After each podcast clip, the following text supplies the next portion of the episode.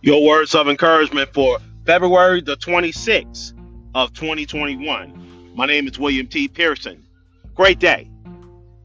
Up to this point in Matthew 8, Jesus had healed many people and talked about the cost of following him.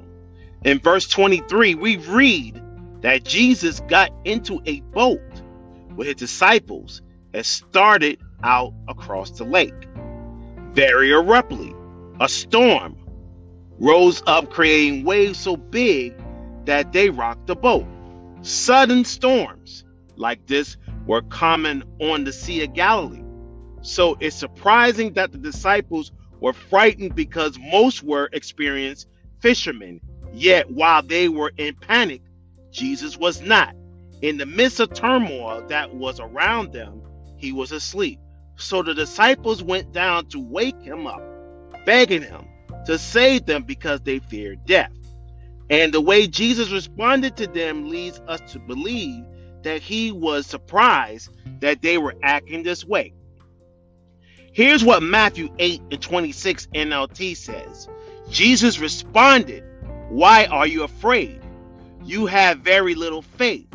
Then he got up and rebuked the wind and the waves, and suddenly there was a great calm. The disciples were utterly amazed at this. They could not believe what they just witnessed.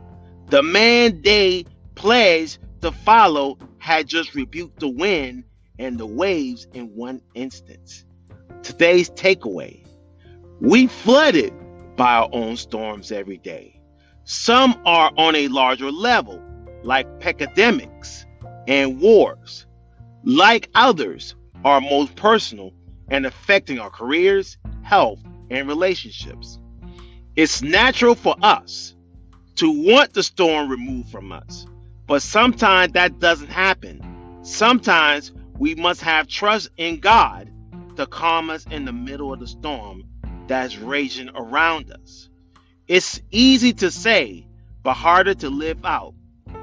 We truly have no need to fear because Jesus is always with us. It's been said that when we have fear, we're actually walking in faith, but just in the wrong direction. It takes an effort for us to actively engage our faith in the right direction. The great news for us is that we only need a small amount of faith to engage in God's power. We face many different things in our lives that makes us feel fear. But even when we don't sense his presence, he's still with us. Even when we don't see his hand, he's still guiding us. Even when we don't understand his plan, he still has one. Let rest in the truth that Jesus is always with us. The Bible says, in Matthew 8 and 26, it says, He said unto them, Why are ye fearful, O ye of little faith? Then arose and rebuked the winds and the sea, and there was a great calm. What a powerful word today on this edition of Words of Encouragement podcast.